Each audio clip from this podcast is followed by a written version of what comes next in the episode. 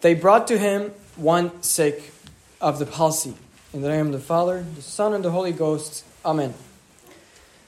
Palsy is a medical term that refers to various types of paralysis. Bell's palsy, which affects the face and causes one side of your face to become weak or paralyzed, and sometimes even the loss of the sense of taste.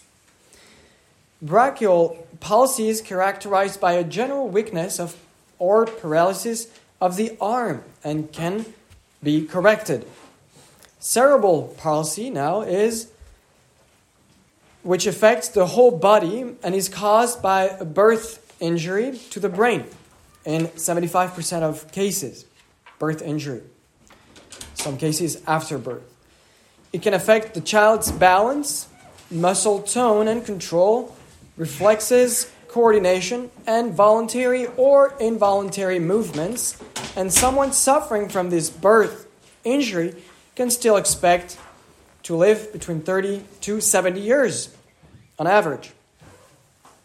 There is, as of today, no known cure for this cerebral palsy, although the Bell's palsy, which affects the face, usually lasts up to six months maximum. So the man who is being brought to our Lord in today's gospel has certainly contracted this birth injury and knows that his condition cannot receive any lasting treatment unless he approaches his master and with humility and trust ask for the miracle. Remember, he was laying down, complete palsy. We have seen a few weeks ago that leprosy, when used in sacred scriptures, refers to the condition of the soul when deeply gangrened because, because of the presence of grave sin. We have now presented to us another type of medical condition, which of course should refer to another form of disease or disorder of the soul. As palsy paralyzes parts or the entire body, so does sloth in the soul. Sloth has this inordinate love of ease and languor of soul and body. Not only does it paralyze man's capacity to accomplish hard tasks in regard to his eternal salvation, but it also is a passion most dangerous since every virtue necessitates, requires a certain effort on our part, and therefore virtuous life becomes almost impossible for whoever has been affected by this spiritual paralysis. The symptoms are rather numerous, and no one is exempt from the danger of contracting this disease. We can recognize its presence in a certain indifference in these easygoing dispositions which nothing disturbs. How many good excuses one can give to avoid any hardship in moral and spiritual life. How many good tricks are presented to us through the insinuations of the devil, the evil one, through the many allurements of the world, trying to convince us of the necessity to do unnecessary tasks, while more important ones are being neglected. To have unnecessary con- concerns and worries about situations I have no control over anyway and neglecting to solve direct concerns over which I do have some control, to easily procrastinate, not only in regard to the duties of my state in life, but also at work when not keeping a supernatural view over even the most unspiritual tasks to perform.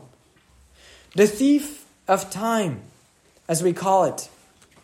And you might be familiar with the famous following lines be wise today. Tis madness to differ.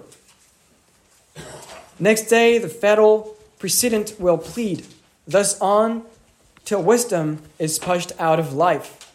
Procrastination is the thief of time.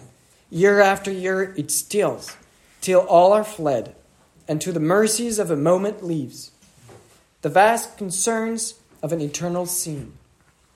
Sloth also affects, paralyzes the spiritual life in a way as Bell's palsy causes the loss, in a, in a way, as Bell's palsy causes the loss of taste in certain cases, so does sloth, since one might lose the taste for heavenly things, for the Word of God, and his spiritual nourishment received in the sacraments.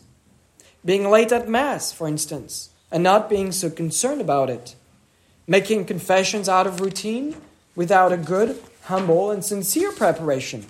Receiving communion neglectfully, or even worse, not being in the state of grace.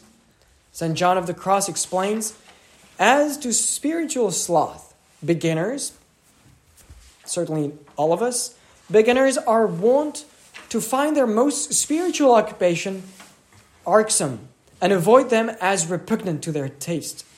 For being so given to sweetness in spiritual things, they loathe such occupations when they find no sweetness. If they miss once this sweetness in prayer, which is their joy, it is expedient that God should deprive them of it in order to try them. They will not resume it. At other times, they omit it or return to it with a bad grace. Thus, under the influence of sloth, they neglect the way of perfection, which is the denial of their will and pleasure for God, for the gratification of their own will, which they serve rather than the will of God. Sadness or low spirits are other consequences of spiritual languor or sloth, and one quickly starts seeking for material consolations in order to flee from the sadness and disgust which spiritual things inspire in him, an account of the renunciation and self discipline which they demand.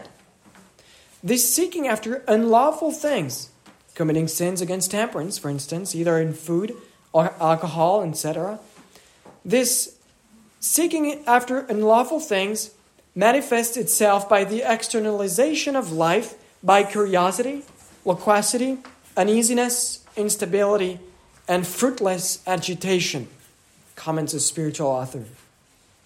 So, to discipline the passions, concludes St. John, we must be alert to combat vivacity of temperament united to presumption, which springs from too great esteem of self.